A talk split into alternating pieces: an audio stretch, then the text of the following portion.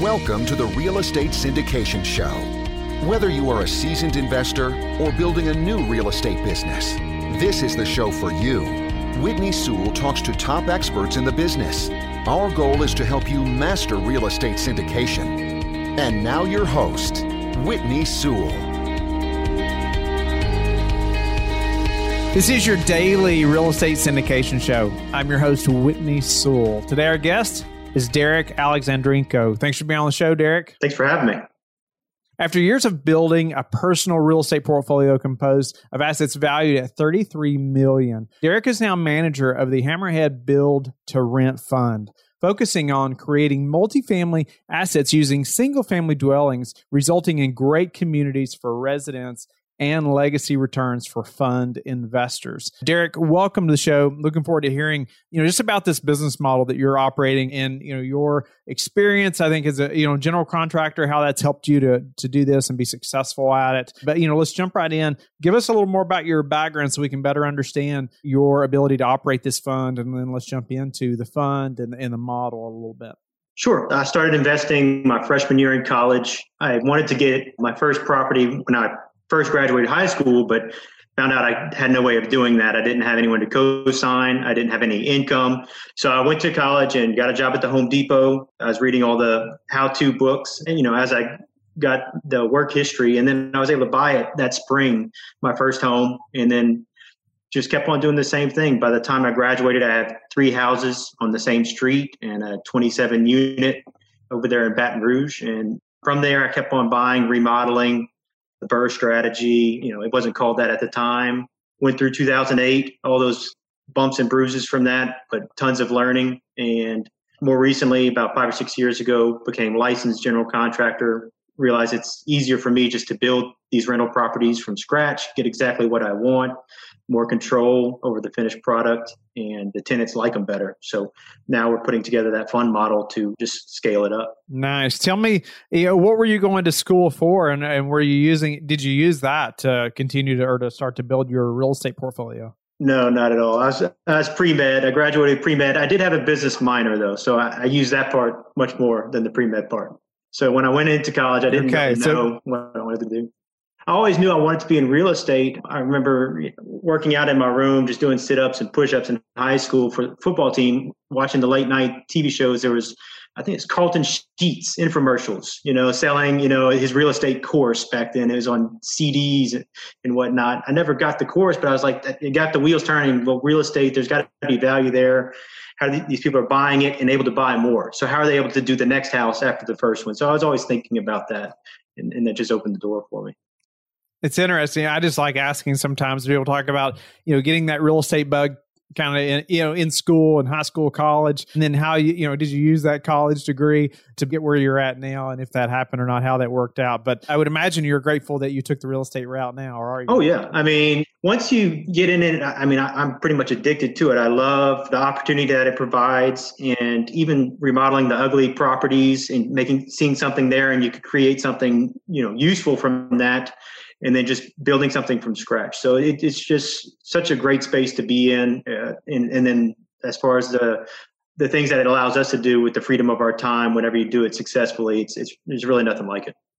Congratulations to you just having three homes by the time you graduated. That's an accomplishment in itself that most will not try that early on. So congratulations making that happen. I'm sure that didn't come easily, going through school at the same time. But, tell us a little about, you got your license, your general contractor license, and then you started developing, but then you have a fund now. Tell us about that timeline a little bit, up to the fund and why have a fund.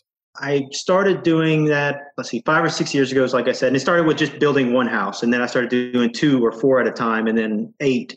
And just last year, recently, with COVID kind of hitting the brakes on everything and starting to, regroup and pivot, I really felt like I was being led, like I could do more with the same business model to increase my impact. I could do more communities better, for the tenants. And then also on the back end of the fund, we plan on partnering with charities and doing some things there. So I really feel like the time is right for me to use my experience and to just go larger with it.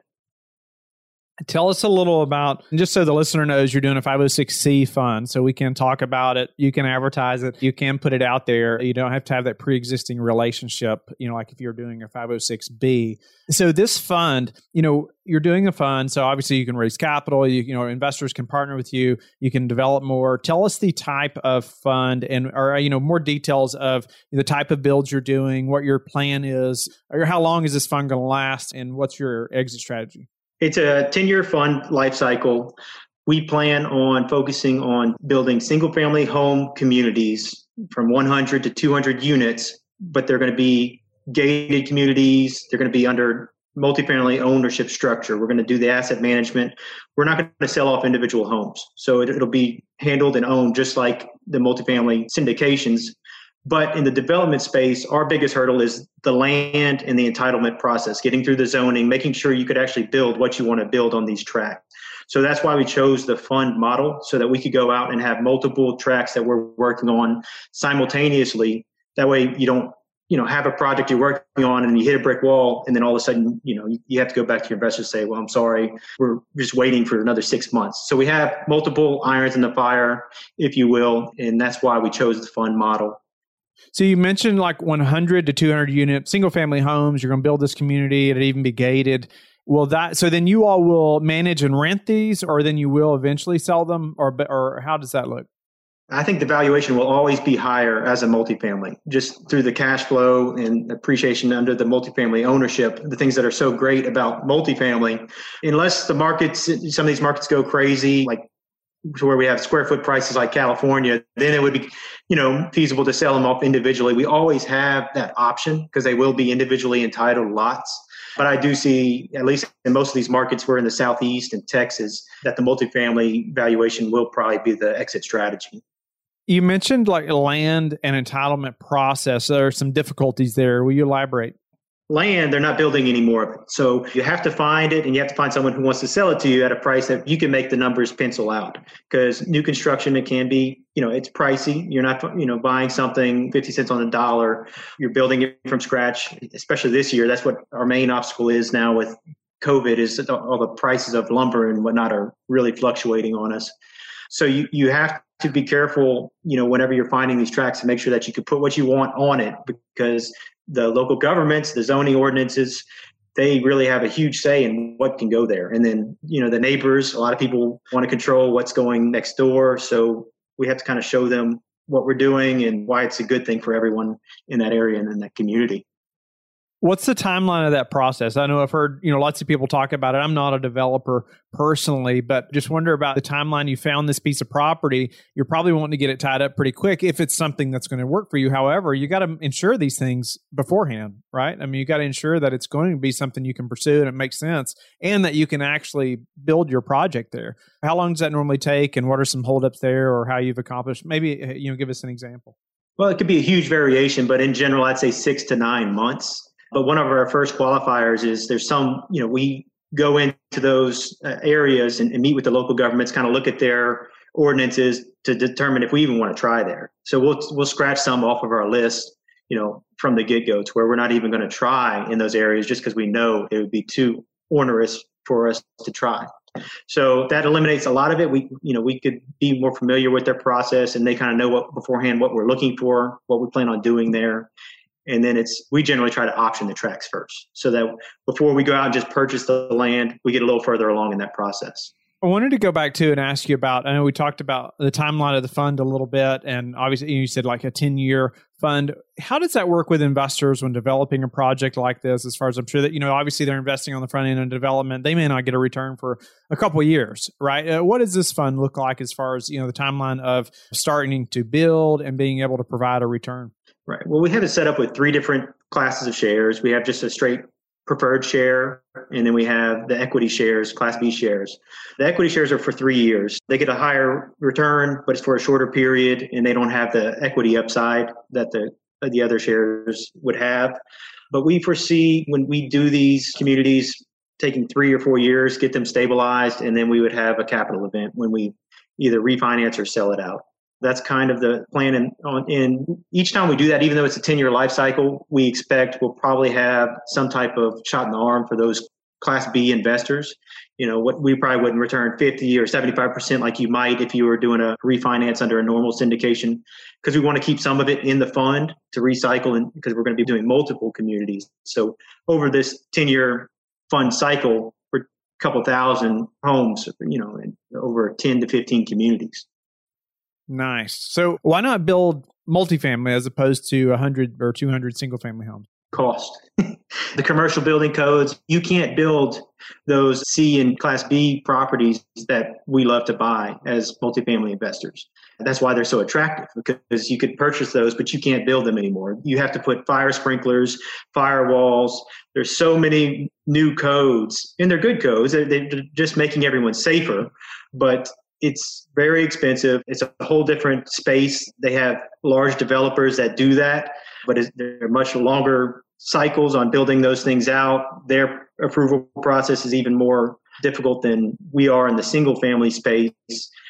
I also prefer the flexibility that we have. We could get individual certificates of occupancy. So if we're building 20 houses, the market, you know, tanks on us, we could go ahead and pump the brakes and say, let's stop for a while. We'll rent out these 20, and then we'll come back when we like things a little bit better. If you're building a 200-unit building, you can't occupy one unit. You have to finish it out. And I remember seeing that in 2008. We had some larger complexes being built where I live, and they sat for about a year and a half, you know, with the house wrap blowing and just left out to the elements. So we like to be a lot more flexible, especially with what's going on. No one knows what's going to happen. No, that's a great point. That is a great point. You could get 10 built and then just put the brakes on for a while if you had to and get those rented, hopefully. You mentioned earlier too, like in a little different, like partnering with charities on the back end. How do you do that? What does that look like? Well, with the cash flow that we generate, because in the fund, I'm the original purchaser of the raw land, the entitlement process, the developer, the builder. We have a lot of streamline. There's a lot less hand changing of that asset where there's fees involved. Every time it moves through that, it gets a little bit more expensive. Everyone needs to get paid. So our costs are, you know, a lot lower per square foot, and we think we'll cash flow a lot better. And our plan is to locate 2 or 3 charities in that community and send out an email or newsletter to our investors and say, look, we vetted these. We like these charities, think they're doing good things, and we'll kind of take a little vote, and we'll partner up with them for that year and really just feed into that charity. That's what's great about this multifamily community. All these investors, they want their returns, but they also want to feel like we are really making an impact because of the scale that we operate in. I like that. And so you had mentioned that you all do all your own asset management, property management. You know, when did you decide to bring all that in-house and why? Or, you know, or was there a time where you hired third party? We will be third party as we get more of these communities. You know, we're still smaller, still starting out, so we're able to handle that. I mean, when I started out and just doing my single family and my smaller multifamily stuff, I managed them all. Personally, I never had a property manager. So I learned all that firsthand, spreadsheets and just collecting rents. And so don't want to do that anymore, but it makes you able to know what to look for. It makes it a lot easier once you get that experience. What's been just the hardest part of development for you or the syndication business? Hardest part of development would be the frustration of dealing with the governments. You think you have a great project and you're pouring into it. You have faith in it. And then they just go and poo-poo on it. And it's just like, I'm doing a good thing, you know, this will be a great thing for this community. But you have to fight that fight, you know, and eventually you hope that you can get it to the finish line, but it is a tough, frustrating process a lot of the time. Is there a tip on how you've accomplished that or got, you know, improved that relationship to get something accomplished? It's just putting in the work. You go and you start meeting those people because it's all about who you know in anything really, but even more so in this space because they can really influence one way or the other because they're going to take a vote. And if you can really influence those folks and get them on the same page, believing what you believe, that's really the quickest way. And it's not easy. That's why there's not very many in this space because it just involves work. You know, you mentioned if the market turns in doing, you know, one reason you're doing the single family versus a large multifamily structure, you know, is because you can halt that, you know, if something happens in the market and continue to rent, you know, or move along, you know, what you've already got constructed. Any other ways that you're prepared for a potential downturn in this type of business model? Yeah, I mean, we obviously it's all about cost. We try to build these things at a valuation where we have, you know, close to 60, 65% break even. So we could handle quite a bit of vacancy if we had to. But in our experience, these newer units, and, you know, if we do our homework correctly, we have them rented before they're finished because we put in some bells and whistles. We make, you know, some shiplap, some of these things that people love. We're capturing the folks that are either upsizing out of traditional apartments. They want to have their own driveway, their own little porch. And also the folks that are downsizing, want to sell their house. They want to have something nice, but they don't want to have all the upkeep. So we're kind of capturing both of those. What do you predict to happen over the next 6 to 12 months in the real estate market? What's your thoughts on that? And as you're developing this business plan? I predict it'll be unpredictable. We have no clue. And that's why with this model, that was our main focus, is we need to be flexible and able to maneuver quickly. We're going to be, you know, spread out geographically. So we're diversified in that respect, but we also have flexibility with our lenders and with these projects to where we're not left out in the open if something drastic does happen. I don't hope or foresee anything. I think we've been through 2020 and we all hope for good things this year, but you never know. So we just want to have that approach because, you know, there's still going to be things that we can't foresee. Derek, do you have any daily habits that you are disciplined about that have helped you achieve success? Well, yeah. I mean, first thing, you know, the night before, I have a little app where I just put in what I plan to do on a small scale. Like, you know, I get this one done, this one, and then, because if you don't knock those things out, then they start to trickle over. And before you know it, you have a whole mountain pushing up against you. So if you just take a few minutes, you know, that's right before bed, just to lay out, these are the things I'm going to hit, make sure that they get done and kind of map it out, you know, beforehand, that really helps. And then before you even get out of bed, I just lay there, say a quick prayer, and just to make sure that I'm guided throughout the day. And I think that really helps. No, I like that. And is there a way that you've recently improved your business that we could apply to ours?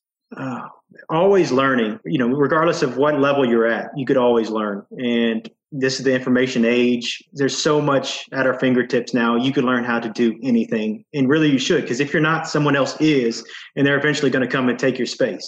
So you have to always be improving yourself and improving your business. And then the other big thing is partnering up with the right people. This is a, you know, every business is a people business. And that's the number one factor that you build on, is who you're partnering with, who you're working with. What's your best source for meeting new investors right now? Meetups, these virtual meetups have been nice. And LinkedIn is always, you know, I think it's a quality platform. Is there a way you're using LinkedIn to bring in investors?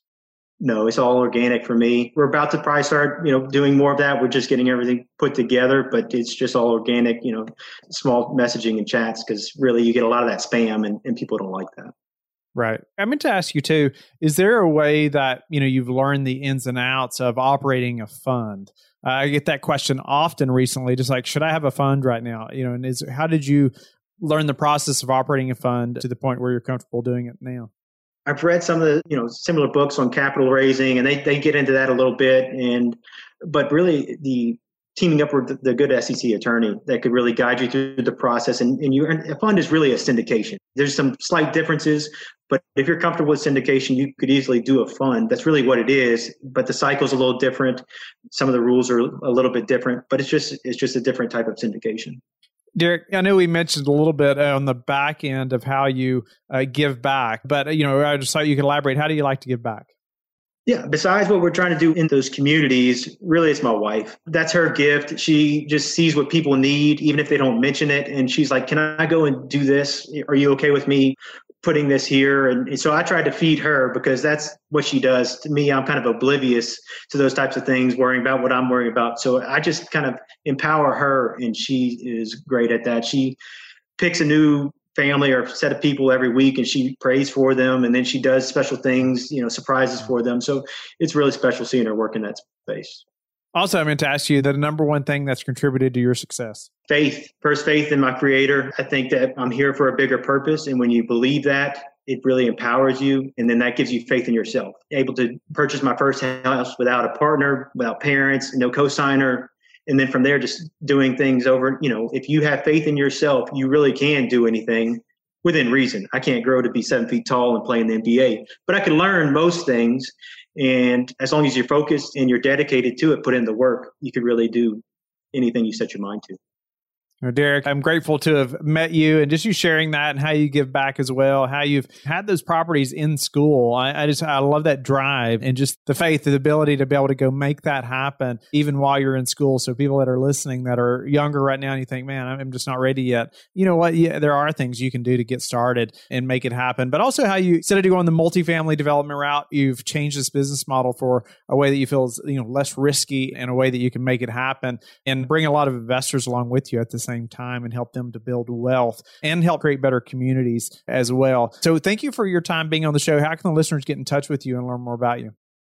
Yeah, they can find me on LinkedIn. Just search my name. I'm pretty sure I'm the only one with that last name. So I'm easy to find on there. They can email me at derek@hammerheadcap.com. And they could go to Real Wealth, Real Impact. I also have a little website there where they can learn a little more about me. Awesome. That's a wrap, Derek. Thank you very much. Thank you. Don't go yet.